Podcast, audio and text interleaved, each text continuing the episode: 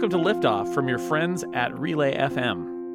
Liftoff is a fortnightly show where you don't have to be a rocket scientist to understand the latest news about space and related subjects. I'm your host, Stephen Hackett, and you heard my fellow host, Jason Snell. Hello, we're back, episode two. We, we did the intro together, and it felt good. Yeah, it's teamwork. Um, also, it's good that you don't have to be a rocket scientist because uh, we are not. No. Let's just restate that for those who have not heard the show before or maybe have been confused that we sounded knowledgeable. We are fans of space uh, who are entirely unqualified to take a job working on science. I mean, So, um, if science needed a podcaster, yeah, yeah, yeah, okay, you're right. You, you got that. We are qua- we're qualified for that, but it is we're driven by our enthusiasm, is what I'm saying. So we got we got some great feedback uh, for episode one. Um, some of the feedback asked questions that were so complex that I was like, I think they are thinking of a different show that is populated by people who know things about about deep science that we perhaps don't know. But you know, we could look things up on the internet. it's true. It's it's basically just us reading Wikipedia pages. No, that's not true. That's not true. That's not true. um, both of us have spent a lifetime reading incredibly nerdy things about space. I think we've already established that. So uh, yeah, we did, we got a lot of follow up. We appreciate the follow up. You can uh, email us from the the page at relay.fm slash liftoff, or you can hit us up on Twitter at liftoff podcast. A lot of that stuff we're filing away for possible future episodes. Uh, a lot of the stuff about the moon we're going to answer today, and a lot about the moon we can't answer. So so there's that. Um, I, I will say uh, we got a, a couple pieces of follow up that we want to address specifically. We got an email from listener Chris. Did you did you see this email, Jason? I did see that email. It's a good email. We spoke last time about how this is an uh, a podcast that has very broad horizons, more than just what NASA's doing, but things uh, in China and Russia and at the ESA and the Canadian Space Agency, which I just started following on Twitter this week. Uh, so lots of lots of uh, different agencies and companies or things that we're following, and uh, Chris's email sort of uh, falls into this. So so Jason, what is he uh, what is he talking about here? Yeah, so the idea here is that since we're we intend to be an international podcast and uh, talk about different nations, and of course, I mean, you said uh, big horizons, maybe even no horizons, right? like out into space. Um, he's talking about Chris Chris from New Zealand, and he was talking about how different countries name their astronauts, and I thought this was uh, really interesting. So Americans, we call them astronauts. I just use the word astronaut. I'm American. I use that word, but you know, obviously Russia uh, calls their space travelers cosmonauts. The Chinese uh, astronauts are taikonauts. Um, and the question is, uh, would other countries name their astronauts something different? Because mostly, I think you're you're hitching. You're either one of those three countries, or you're hitching a ride on one of their ships. And so, in the in that case, they are just astronauts or cosmonauts or whatever. Um, I don't know. I don't know what they would call themselves. Although he says that that Indians call them Vyomanauts, I think. Um, so that's kind of cool. Everybody, I'm not quite sure why it is that everybody gets their, to make up their own word for space traveler, uh, other than that it's fun. It- so It is fun. I Yeah. really have always been a fan of cosmonaut. Like it just sounds, uh, it sounds cooler than astronaut. I think. Hmm. Yeah, and- I don't. I don't know if I'd say that, but I, I do like it. It's a it's a fun word. And they have the Cosmodrome. They're, uh, Now that is the about as fun a word as there could possibly Yeah. be. The Cosmodrome, it sounds the like a Baikonur, Baikonur Cosmodrome, yeah. It's pretty. It's a place I want to go. I just want to go hang out at the Cosmodrome. and it's in Kazakhstan, right? And It it's leased by the Russian because it was part of the Soviet space effort. And uh, even though the Soviet Union broke up, that's where the Russian Space Agency launches because it's it's you know it's further south. It's uh, easier to get into certain orbits from there. This was not in our notes at all. Talk about the Baikonur Cosmodrome was not in our notes, but uh, but yeah, it's uh, it's in Kazakhstan and leased to Russia. Um, to because that's where the center of the Soviet space launches was. Yep. Uh, we have a uh, an email from uh, listener Dan. Yes, listener Dan Dan, Dan Don, something like that, D A A N. Um, we're not going to go into this in too much detail, but I really like this was a question that I wanted to pick out, and uh, because it's it's uh it's representative of some of the questions we got, and it's kind of a fun question, and I hope to do some more science stuff like this in future episodes. So what Don wrote was, um, uh, if one day the sun stops working, what will be the cause that that humanity will die? Which is really nice. Have a happy day, everybody.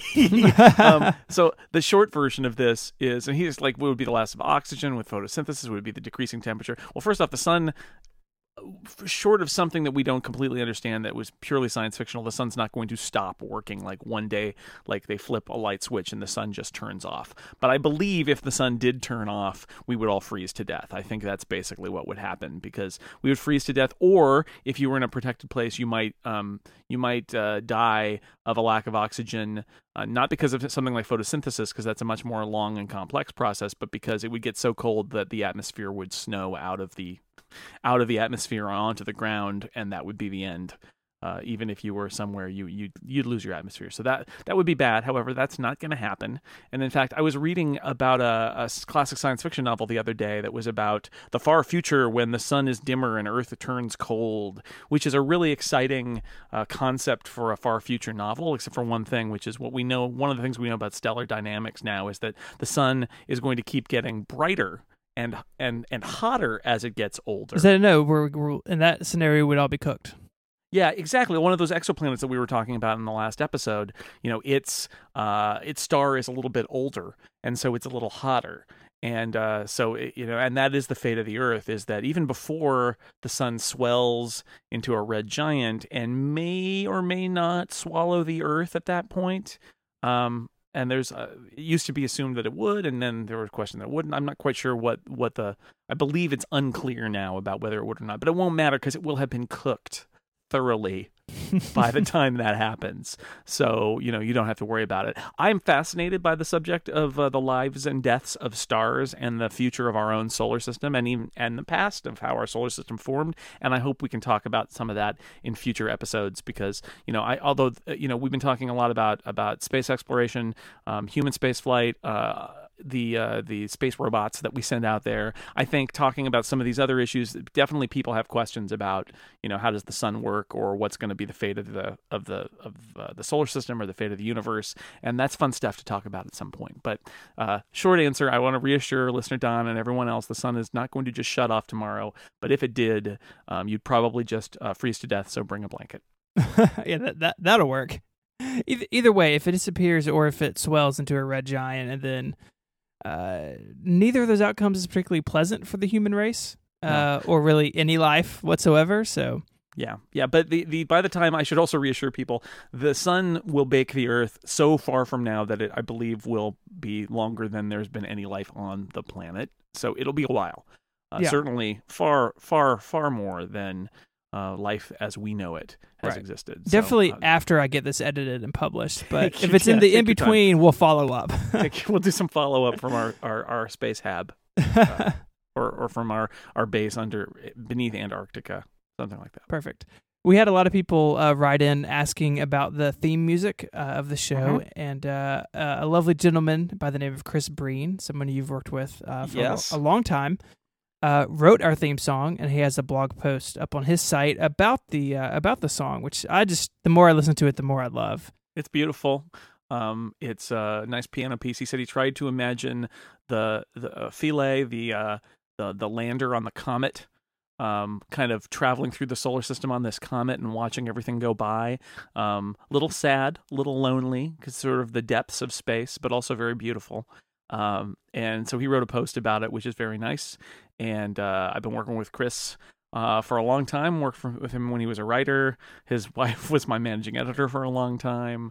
Um, and uh, he has also written the theme song for pretty much every podcast that I've ever been on. So I'm glad that he he contributed that theme theme song to uh, to Liftoff. So thank you to Chris, and you can check out his blog post in the show notes. And he makes all of his podcast music available to play and download from his website too. So you can check that out if you want to hear the whole thing. Um, you can uh, follow the links and listen to the whole theme. And actually, a listener created a remix version of it. That's an extended mix that adds strings and stuff in it too, which is pretty cool. So, uh, yeah, it's pretty great. So thank you to Chris for uh, for writing that, and I owe him a T-shirt now. When we make a liftoff T-shirt, he'll he'll get one. That'll be his payment. Perfect.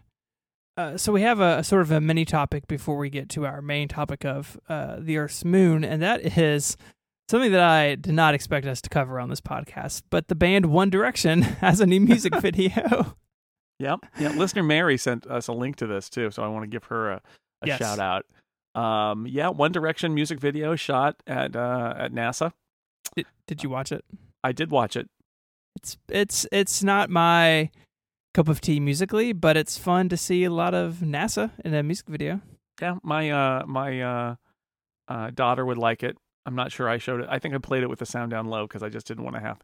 How do you talk to your teenagers about One Direction? I don't know. So I didn't do that. But uh, basically, they are singing and dancing around uh, in uh, you know at. Uh, are they at?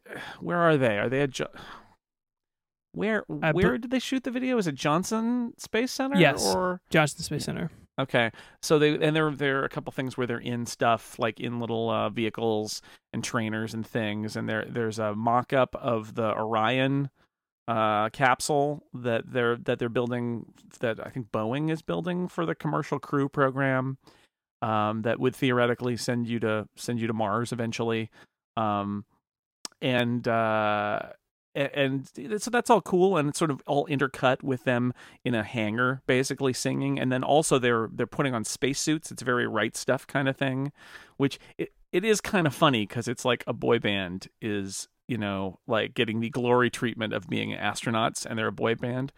Um but you know in the end they uh they get in the, the way the video is edited they get in the spaceship and and the uh and the rockets fire and they're launched into space and i have been saying for years that we should fire one direction into space and finally it's happened so Oh no! There's thanks nasa there's a we put a link in the show notes as well to NASA's Tumblr, which we spoke about uh, last time.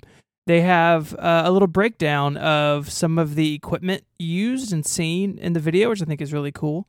So they have the uh, space exploration vehicle and uh, so gravity simulator and all sorts of stuff in there. So it's it's all real stuff. Yeah. It's not it's not you know these guys aren't in front of a green screen. They're actually in in these in this And they- thing doing yeah. these things. yeah and then they were actually shot into space where they remain no that part was fake That part. but everything else was real So yeah, so that's that's the thing we've done now on our new podcast. hmm Talked about One Direction, so expect that. That's the new vertical in the Liftoff podcast, the One Direction update, or really any you know any boy band could fit in that topic area. It's not what I signed on for, Jason. Mm-mm. No, this is it. Well, that wraps it up. Thanks for listening to Lift Off. We will never be back.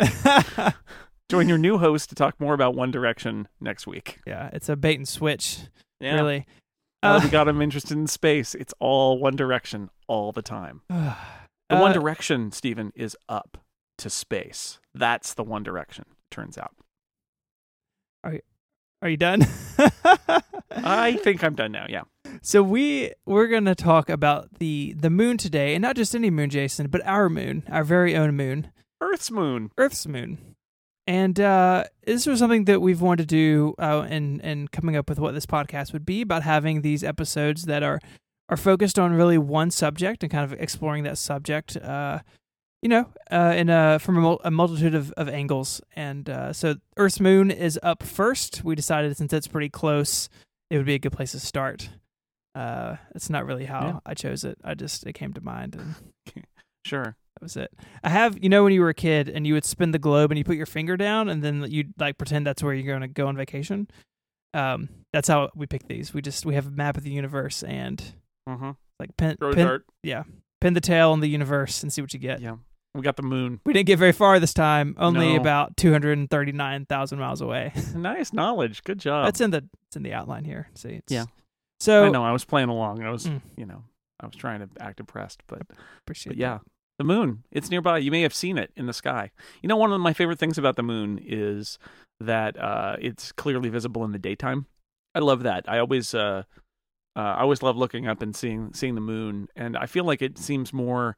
Uh, this seems crazy, but it seems more round. It feels to me more like a, a round object when I see it in the in the daytime sky, and part of that is because the phase of the moon uh, that it's in when it's in the day. It's got to be fairly close to the sun to be visible, um, because obviously when it's full, it's opposite the sun. Um, some astronomy knowledge there. If you've ever seen a movie where there's like a full moon uh, in the sunset, that doesn't happen. the moon's on the other side of the sky at that point because that's what makes it a full moon is that it's opposite the sun. Um, but uh, I do love the uh, I, do love looking at it in the daytime, especially, and it's uh, you know it's very cool. And there's a lot of people ta- who suggest that um, we don't know because we don't know enough about other planets, about exoplanets, and and and life in the universe. But you know, some people theorize that the presence of our moon is one of the reasons that Earth is so uh, hospitable to life, and that that might be something that in the future we will look at in uh, in exoplanets to find sort of uh, stable orbits that are in the in the Goldilocks zone, but also perhaps that have satellites that can uh, that that may be part of the equation to make Earth a, a, friendly place for life. So yay, moon is what I'm saying. It's pretty cool. I'm I'm I'm pro moon. I will say. You're pro moon. Good. That's good. I, I am. That's good. That's thank, thankfully there's nobody here from the vicious destroy the moon. There was an episode of Doctor Who last year called Kill the Moon, which mm. involved a uh, the moon was theorized to be an egg and a monster would hatch out of it. But mm. in the end, the moon was it was fine. I thought they, it was just covered in Ewoks. They, uh. they didn't they didn't kill the moon. They mm. just replaced it with another moon. So let let's talk some general facts, Jason. Okay. As we said, two hundred and thirty nine thousand miles away from the Earth. And that number is basically meaningless, right? Like, it, it's a big number. I don't know how long it would take me to drive there but it's about nine times uh, further away than a trip is around the Earth's equator. So if you circled the Earth's equator nine times, you could have also gone to the moon in the same amount of miles. So it's a long it's a long way. I mean, it took the Apollo astronauts what three days? Three days. there. Yep. Um, in the future, we may be able to go there faster, but in the Apollo era, the Saturn V get them there in, in, in three days. Which, if you if you think about that way, it's it's sort of the world's like uh, longest and sort of worst slash best car ride. you know, it's like, are we there yet? Are we there yet? 72 hours later, we are. It orbits the Earth, Jason, in 27 days. And that number is important for a couple of reasons. Because the, the Earth not only circles us every 27 days, it turns on its own axis every 27 days as well. So we have a link uh, in the show notes to this rather adorable video I found on YouTube um, that illustrates this much better than I could explain it because words are hard.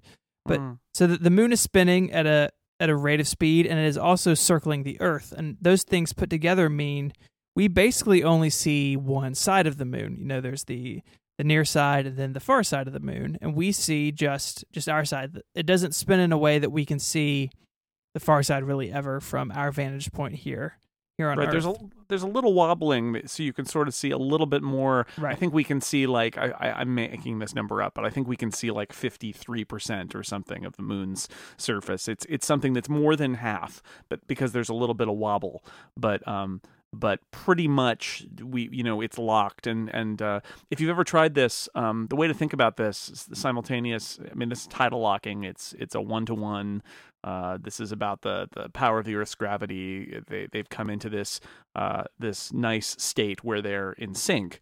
Um, but if you if you if you hold like a globe and like a tennis ball and try to imagine um, you know moving the tennis ball around the globe you know, you can't just hold the ball steady or the globe sees all the sides of the tennis ball. You have to turn your hand as you move the tennis ball around the globe. And that's the rotation of the moon. The moon is rotating. If you were on the moon, you would have days. The sun would go up and it would come down. Um, but if you were on the near side, the, the earth would always be there and if you're on the far side the earth would never be there. So it is it is rotating but we don't think of it that way because it's rotating as it moves around us. And so we always are like hey that's the moon. Uh you know there it is because it's always there. Right. So this is called a synchronous rotation. And what and what's interesting is this phenomenon is actually found in a lot of moons in our solar system. Mm. there are many in fact most moons in the solar system operate in this way. So that you know going back to talking about to, does the moon you know, does it uh, give Earth something special? Does it help with that spark of life? Um, that's not true in other places in our solar system, but there are characteristics that are the same, which is is pretty fascinating. Something that I learned researching this. I didn't realize that uh, our moon was not especially unique uh, in this way, which is is it's pretty cool. Yeah, there are a lot of orbital re- resonances in the in the solar system because you get big objects moving around each other, and you know we always think of uh, I think I said this last time too. We always think of the the universe as static, but it's actually dynamic. It's just dynamic on a time scale that's beyond us. And this is an example where you know over the course of millions of years or billions of years, things sink into these resonance patterns because that that the physics of it it actually works. And although the moon is gradually getting further away from the Earth, uh, and I believe slowing the Earth's rotation a little bit, uh, again on a time scale that, like the sun going out or getting hot, doesn't really concern us humans. Um, you know, it has fallen into this synchrony with uh, with the the Earth, just like a lot of other moons do with their uh, with their planets because the planets so dominate the the gravity that they end up you know certain distances away uh, in Jupiter and Saturn you'll see moons that are uh, are at like multiples of each other. This this whole complex interplay of gravity and it's not an accident it like over over billions of years this is the sort of like stable configuration they end up in. So the the orbit the moon takes is not completely symmetrical it is slightly elliptical. So we see uh, you see from time to time, you might be driving down the highway at night and think, man, the moon looks much bigger than normal. Uh, nope. It's not bigger, it's just closer. Yeah, that's right. That's a famous, that's the, well, no, it's the famous. So if you're driving down the highway and it's down at the horizon, it's just an optical illusion. It seems bigger, but it's not. It's not. But yes, the moon is somewhat bigger sometimes, but I'm skeptical. I'm not sure the supermoon is is really like a thing that a normal person would ever be able to tell the difference from a regular moon. But they, it does get a little bigger and a little smaller.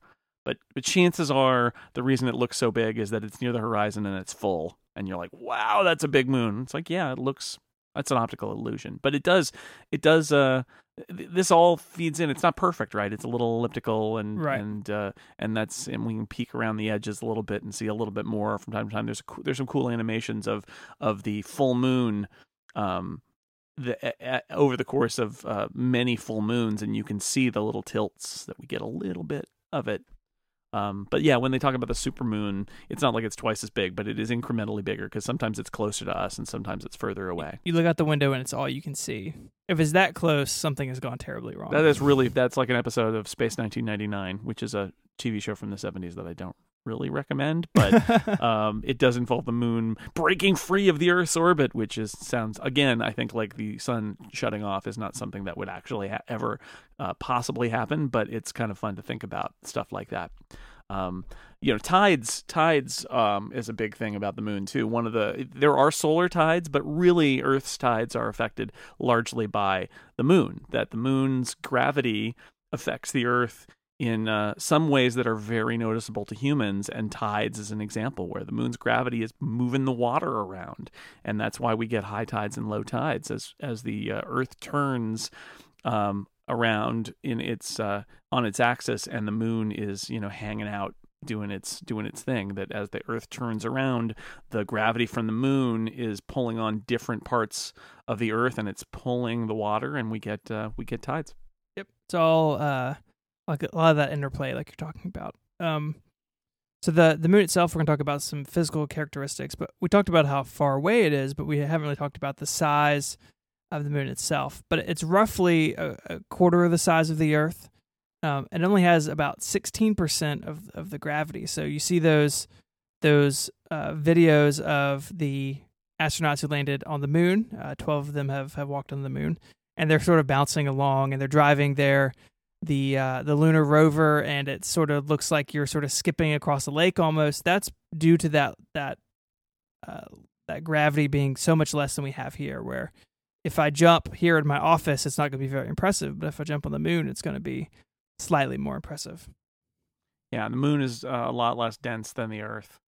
Uh, and that's why it has less gravity, even though it's uh, pretty big. It's made up of light stuff, and there's a um, there's I guess I'll mention it now. It's a little later in our notes, but there's this theory about how the the, the moon was formed. The most likely idea right now is that there was a, a collision in the early solar system between Earth and a Mars-sized object, um, and that's a big collision. That's a lot, a lot of violence, and the idea there is that that collision. It may have been, uh, you know, a glancing blow, but it knocked a lot of material off of the Earth and smashed this Mars-sized object.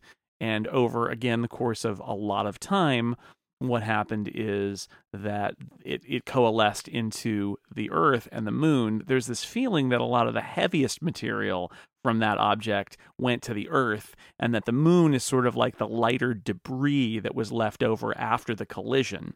That's one of the that's one of the popular theories that these things smashed together. Um, the heavy stuff stayed on the Earth, and the Earth sort of cooled down and reformed, and the junk that was around uh, the Earth kind of accumulated over time and formed this formed the moon and that's where the moon came from and that would be one of the reasons why the moon would be less dense than the Earth because it doesn't have the heavy stuff. The heavy stuff was in the Earth, and this is more kind of like the the detritus of the collision. Um, and also that when they analyzed the uh, the material on the moon, when the the moon rocks and things came back, and and and they could verify that I believe the moon's material is very similar to the material that makes up the uh, kind of like upper sections of the Earth, the Earth's crust. Um, and uh, so we've got that in common, and that's one of the reasons why there's a feeling that the Earth and the Moon um, were formed in that way. So it's pretty cool, crazy idea. There's some cool animations online suggesting how it might have looked to have this giant object just smash into the Earth and then uh, reform. And if that's true, then what we think of as the Earth as this one blob that accumulated in the solar system in the early times, uh, the story is actually a little more complicated. Where some of the stuff we have in in the Earth now is actually uh, from accumulated somewhere else on a different path and then kind of smashed into us and we took it on. And i mean that's the story of the early solar system is everything smashing into everything else um, before it finally settles down. But that may be how we got the moon. Yep. So uh, I, I like what you said too about the, the characteristics being similar. The, both the moon and the earth have a core mantle and crust. Now the moon the the ratio between those is different where the uh, the core is is not particularly all that exciting at the moon. Again, it seems to be made up of this uh, less dense material, and over time, the the two sort of separated. Uh, like if you shake up uh, the the visual, I thought I saw one article describe it as like like a you put oil and water or oil and vinegar in a in a container and shake it up, and things sort of separate by density. Not a perfect uh, example, mm-hmm. but sort of that idea of that things sort of separated out. Um, but the moon did form in a similar way where it has that core mantle and crust, just like we do here on uh, our home planet. Yep, the heavy stuff goes to the center, and uh, but they don't have as much. You know, they moon people they don't have as much uh, heavy stuff, so their their uh, their core is um, is small and light, and I think that's probably why there's very little magnetic field on the on the right. moon too. Yeah, what else? Oh, um, so one of the really interesting things about the moon, and uh, if you've never looked at pictures of the far side of the moon, um, as the as the record album goes, there is no dark side of the moon. Matter of fact, it's all dark. The Pink Floyd reference. I didn't know we'd go there. Um, it, the far side of the moon doesn't look like the near side. The the um, the near side has these uh, the mare, the seas, um, that are uh, like cooled down lava. The, the, they're like these. They're they're newer surfaces. They're less cratered and they're darker. Um, and uh, so uh, they're called the seas because because they, you know, just like the canals on Mars, we early astronomers made up lots of analogs of things on Earth to imagine what they would be like in space, and they're not those things. But those things, those Maria, though, the the don't don't really exist on the other side. So there's something about their the formation and the fact that it's that that uh, the moon is facing um, facing the Earth. Um, there there are and I don't I don't know the the details of that, but you know there there are the stories are a little bit different, and the and the uh, the far side is heavily cratered, um, probably because it's I'm gonna somebody can correct me if I'm wrong. Probably in part because it's not facing the Earth, so it's a little less just the math of it, it's a little less shielded than the. It's got it doesn't have a planet between it and a bunch of junk. Um, but but so they're different, and and we hadn't even ever seen until we launched a spacecraft to shoot by it. We hadn't even seen the far side of the moon before. Um, but there's no like cities and and moon people there. It's just a super super cratered uh, and much lighter because it doesn't have the the the mare the uh, lava flows on it. Yep. It's uh, we've got a link in the show notes to a, a, picture of it. It really is incredible side by side. The the difference between them, and you would almost think that they're two different different yeah. bodies. Um, and yeah, and you're right. We didn't see it until 1953, I think, is when uh, Luna three, uh, which we're going to get to, kind of flew by and sent you know really Russian probe. Yeah. Yep, really grainy picture. But of course, uh, But it's like the man in the moon part right. It's not there. It's just not there. The man lives on our side. Man doesn't live on the other side. I'll mention again, by the way, for people who missed it last time, that if you're in the if you're in the the uh, northern hemisphere and you're used to seeing the moon a certain way, and you go to the southern hemisphere, it will be like the moon is upside down. You're upside down compared to where you were, but the moon turns around, which is crazy, but it's true. It's true. It's true fact. So that's Um, what we're about here. But the man on the moon, it, it- that's one way to orient is the the dark the dark stuff. And if you're if you were looking at the other side of the moon, you wouldn't see any of that. Uh, Jason, do you want to tell us about our awesome sponsor this week? Yeah, yeah, we have a sponsor, um, and it is the our good friends at uh, WobbleWorks, ma- makers of Luminos.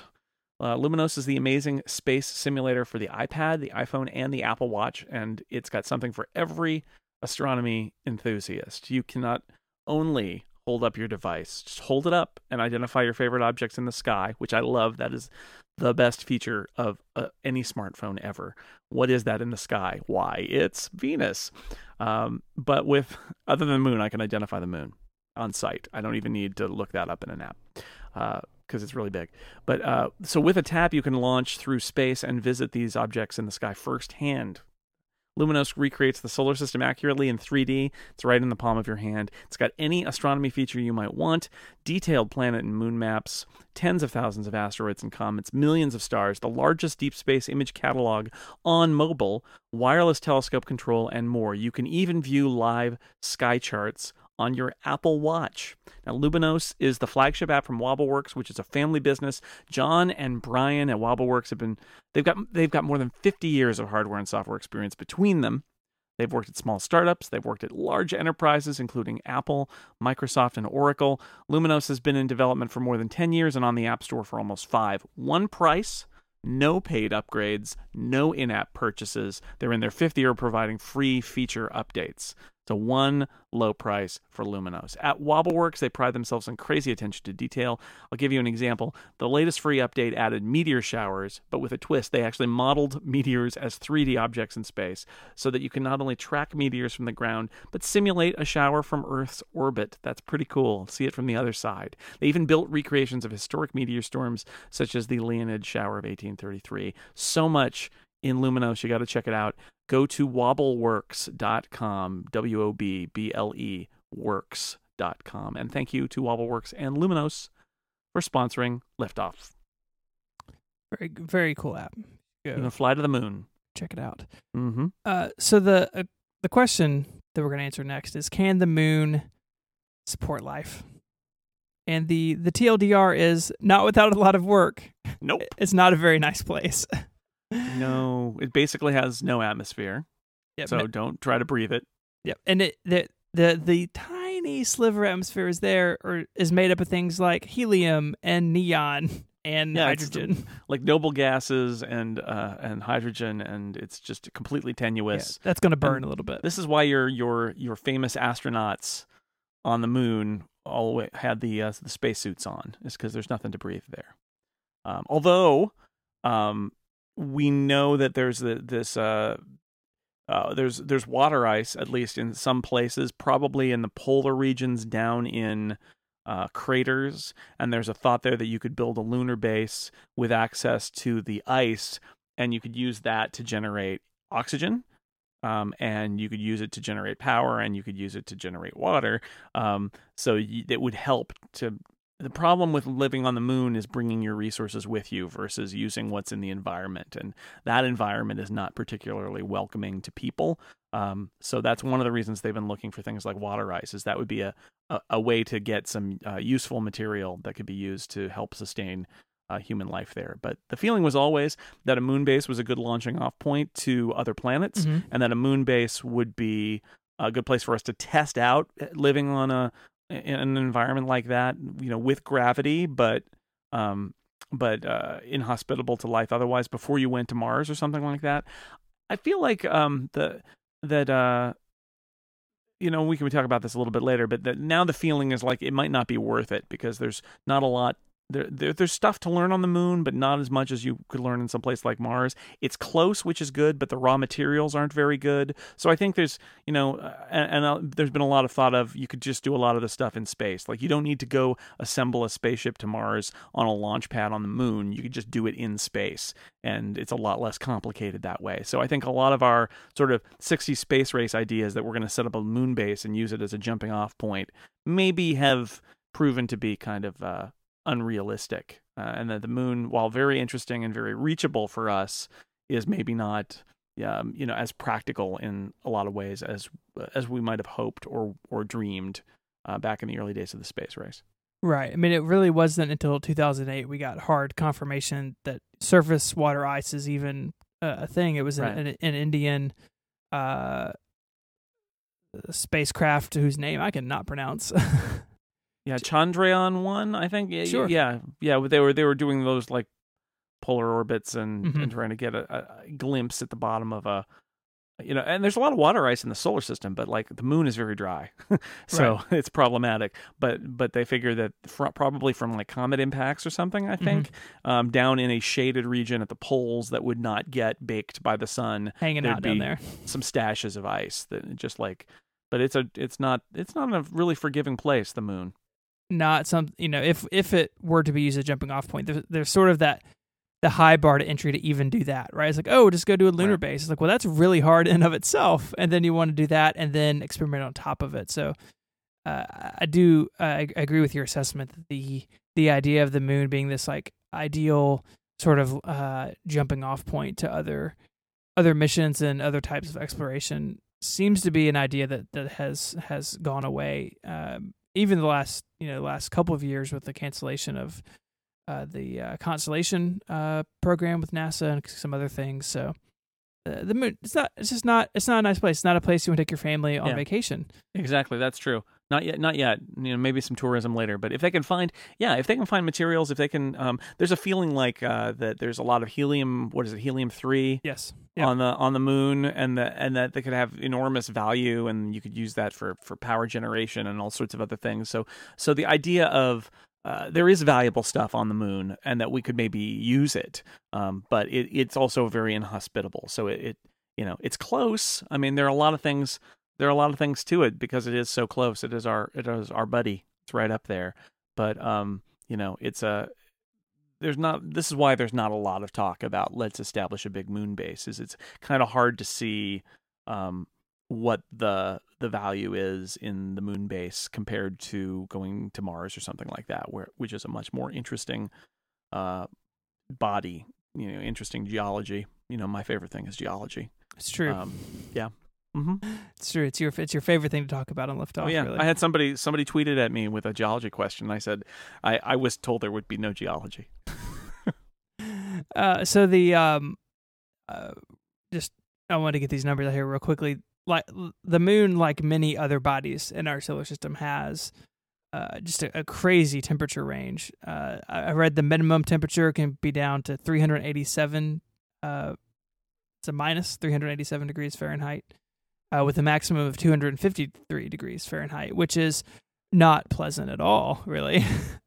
so, uh, you know, like you said, if you're on the moon, you do have you do have days and nights, and um, so for for our, our uh, non uh, for our metric listeners, you know, minus 387 Fahrenheit, it's just really cold. It's like minus 232 Celsius, and and the uh, 250F is uh is 121. Yeah, it's, you know, all your water has boiled away, which is why there is not a lot of water ice exactly. on uh, on the moon because it's not insulated um, by like an atmosphere, and so when the sun shines, it is just crazy hot. Full blast. Then, and then when it's not there, it's crazy cold because mm-hmm. there's nothing to insulate. Right, that that very thin layer of atmosphere it has is is not really doing much in the uh, in that. Regard. What regard. we're saying is it's it is not a good place to be. It's it. You don't want to be in charge of the uh, the PR campaign for moon tourism. Yeah, tough gig.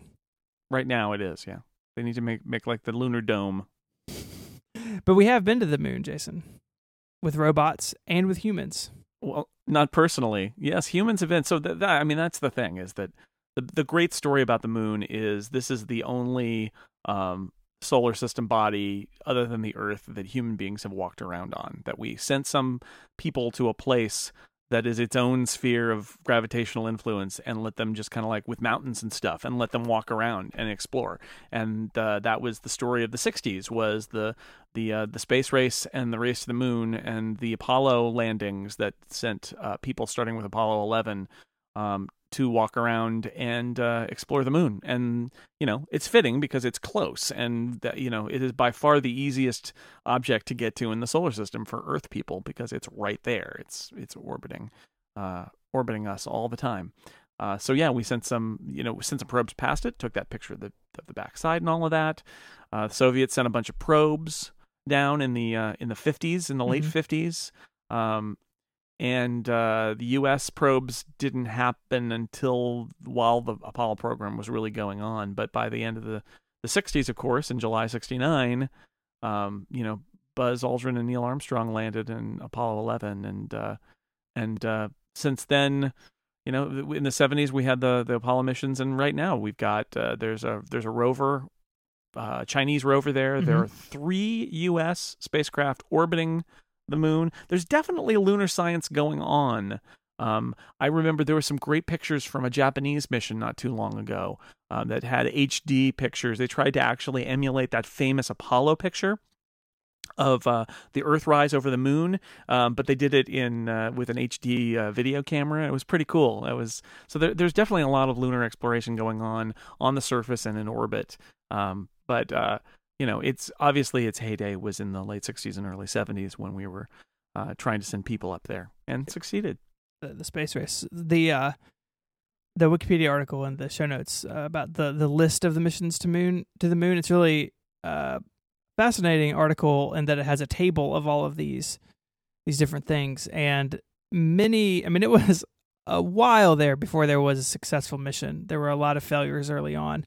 Uh, both at launch and with the spacecraft itself, Russia had a couple that basically you know, stopped communicating, yeah, or and are, assumed to have crashed into the moon, and some of them have been found later by orbiters. You know, where they they make a pass over and see something that. shiny and be like, "Oh, that's where you crashed forty years ago." yeah, we, there's we a little found you." crater, little new crater there. Oh, Yeah, little- that was that was Ranger Four. Oh, sorry, Little dead robot down there. Yeah, Uh, so a lot of stuff over the years, but it, it does seem like while there is some science going on now, that the the focus has shifted to Mars because again, we, we know a lot. We know a lot about the moon. I mean, the, the, the amount of info that, that we've read to prepare for this is just is, is crazy. How much data has been collected over the over the decades, and while it is sort of convenient that it's in the neighborhood, uh, I think the feeling I get is that the return on that investment is is not at all what it used to be when it Yeah. comes to uh, to moon science. So I think that's right.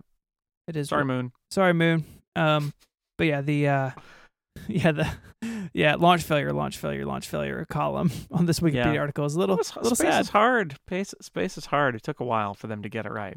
it is hard um that's not to say that there's nothing going on there there are uh, some proposed missions to the moon uh the united states is uh planning what they call is I, I call this one out specifically because the name lunar flashlight Yeah, which is just a, a really sort of adorable name. Uh, in 2018, to to potentially search for uh, water ice deposits, there are some uh, private uh, mining and roving type things going on uh, in the near future. Russia, India, China, and Japan also in the mix. It, stuff is still going on. It's not to say that it's uh, it's you know an area that's been abandoned, but it, the the rate at which these missions are rolled out has slowed over the Right. years. Right. This is also a way that just as Russia and the U.S. in the '60s kind of got up to speed with space stuff by um, using the moon because you shoot something to the moon and it's a lot easier to do that than to go to other parts of the solar system. And so a lot of other countries that are um, still improving their space flight capabilities are using the moon as a, a way to do that. So like India's space program has got a you know a rover that they're planning on sending uh, sending up there in 2017. Um, you know, and you're seeing more uh, China and Japan space agencies working on stuff there, um, and that's cool. And I think uh, even South Korea is talking about about that. So that it's it's a you know that that's a that's a neat thing too. That this is a, a more reachable body, and so you're seeing some of the newer players saying, well, you know, let's give that a shot. Let's we're not ready maybe to to shoot something to Venus or Mars or Jupiter or Saturn or wherever. But uh, the moon, let's try that first, and then when when that goes well, we'll learn from that, and then we'll go on to our next thing. So that's pretty cool too. Right. And know, the question of moon mining always comes up, right? Of, Yeah. You know, Well, helium three, let's He- get it. yeah, helium three. Are there are there other things there that would be valuable? And like like we talked about doing missions on the moon, like if you're going to go build a base, uh, taking that stuff with you is expensive and uh, you know occupies space, uh, volume, and weight, all of which are things you don't want when you're trying to escape Earth's gravity. But you, you have the same issue too when you're coming if you're coming back, where you know say that we you know can go up there and, and harvest the moon, which you know may or may not be a good idea, but but getting back is expensive and difficult too. So there's a lot of logistics there. You can't just go up there with a with a chisel and a bucket and and Yeah. knock out some moon rocks and come back, right? It's it's a uh, a very complex thing, and and while there are companies and even countries looking at that, from what I've read, there's really nothing too far down the road so far of as as as mining the moon, uh, and that's sort of sidestepping all of like the political and and like legal things that you know could be factor as well. Like, well, who says you know that you can go do that? Or what area can you go and what area can I go in? Lots of questions that just are, are really that stuff. I think people talk about it, but it's not as far down the road as you might think. And uh, Jason, because you are the pop culture guy, you have provided us a a link of book uh, list of books we should read. Yeah, I've got. Well, I wanted to throw out some mo- books and movies and TV, uh, just so uh, since we're talking about the moon, right? So, um, nonfiction stuff. Uh, Apollo 13, which was originally titled Lost Moon. This is Jim Lovell's uh, story of uh, the Apollo 13 mission. Um, uh, with Jeffrey Kluger, they they uh, wrote that book, and it, when the movie, the Ron Howard movie, came out, uh, they retitled it Apollo 13. That's what it's about, so it's not a bad title just to call it Apollo 13 um, and it's a great story, fantastic book. Um, and then the book, Andrew Chaikin's book, A Man on the Moon, tells the story of the U.S. Uh, moon program, the Apollo program. Uh, fantastic nonfiction book, highly recommend it. I'll also recommend the works upon which um, that were based upon those books. So the movie Apollo 13 is based on the Jim Lovell, Jeffrey Kluger book. Um, it's one of my favorite movies. I love it. It is the one of the greatest science fiction movies ever made, and it's not fiction. So it's kind of amazing. Um, so if you haven't seen that, I don't know why you're listening to this podcast and haven't seen Apollo 13. But the but the HBO series From the Earth to the Moon is based on the Andrew Chaikin book, and that was the produced by Tom Hanks after he was in Apollo 13. It's a it's a I want to say 10 episode series. It's a it's a series of sort of one hour episodes telling different stories from the Apollo program, and it mostly follows a pattern of like getting to the getting to the point where they um, where they go to Apollo 11 and it tells that story in a really great way. Um, and uh, tells Apollo 13's story from a very different perspective. It's sort of the news media and the people on the ground instead of the people up in uh, up in the spacecraft because there's a movie of that. Um, it's just it's very good. So highly recommend the HBO series from the Earth to the Moon. It's on DVD, probably on HBO Go. I don't even know, but uh, so great. So uh, check definitely check that out. Um, in terms of fiction, I just finished Neal Stephenson's book Seveneves, and um, it's only about the moon in the sense that in the first uh, chapter of the book, the moon is destroyed. Speaking of switching off the sun, um, and and Space 1999, the moon leaving Earth's orbit. In this, some unknown um, agent uh, basically passes through the moon. Maybe it's a black hole or something like that, and the moon sort of like shatters into little bits, and it's going to threaten everybody on the Earth. Um, but it's moon related, so I wanted to mention it. And there is a great book that's available for free on the web called Inherit the Stars by James P. Hogan. Uh, it's a guy I actually growing up in a small town in California. He was our local science fiction writer. He lived in our town for um, more than a decade, I believe, and he's an Irishman um, uh, and has passed since passed away. Um, but uh, I talked to him a few times and was a, was a very kind to me, very nice guy.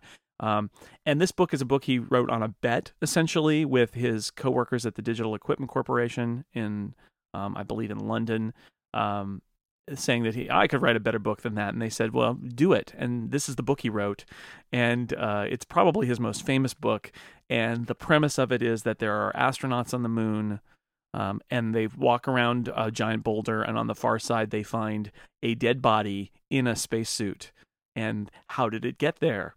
Um, how could there possibly be a dead body, on, you know, on the moon? We we we know everybody who's ever gone to the moon, and yet there's a dead body in a spacesuit here, and it leads that mystery leads to a lot of great sort of uh, science and stuff. Uh, it's from like the, the late '70s, but um, Baen, uh, James Hogan's publisher, has it up as a they used to have it up as a free download of an ebook, but it's I think it's just on the web now. Um, so check it out. It's part of a series, but uh, that's a fun book with lots of moon stuff in it.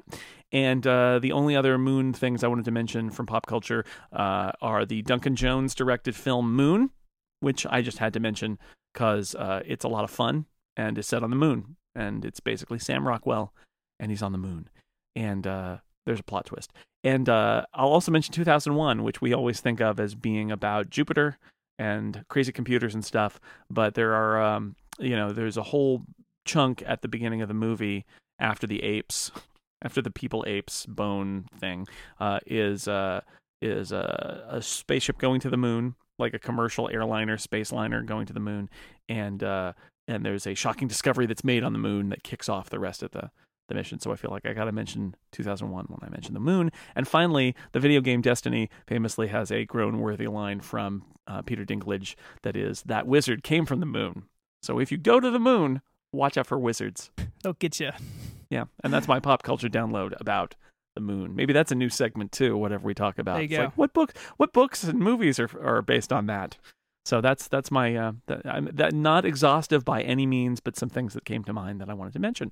No, I think it's a lot of good high points, and you know, I think the moon captures the imagination of, of people, and it has for centuries, right? Because it, It's right just- there. Yeah, you just walk out of your of your cave and and see it. You know, it's not a dot, right? It's not a shiny dot. Like Right. until until Galileo got the I mean you could see like you can see the sort of like the crescent of Venus if you look if you got really good eyes, but like until Galileo's telescope, it was um to resolve a, a, body in the solar system it was it was pretty hard to do. But the moon you just look up and there it is and you can see it and it has personality so how could it not inspire our imaginations? It's been our you know planet's companion um, for a lot longer than humans were here, but for all of human history, um, we've been able to look up, um, even, even you know, from the first people to walk the earth, to, to look up at the moon and wonder about that that big, uh, that big ball in the sky and and uh, what its personality is and what it means. right what cheese it's made out of.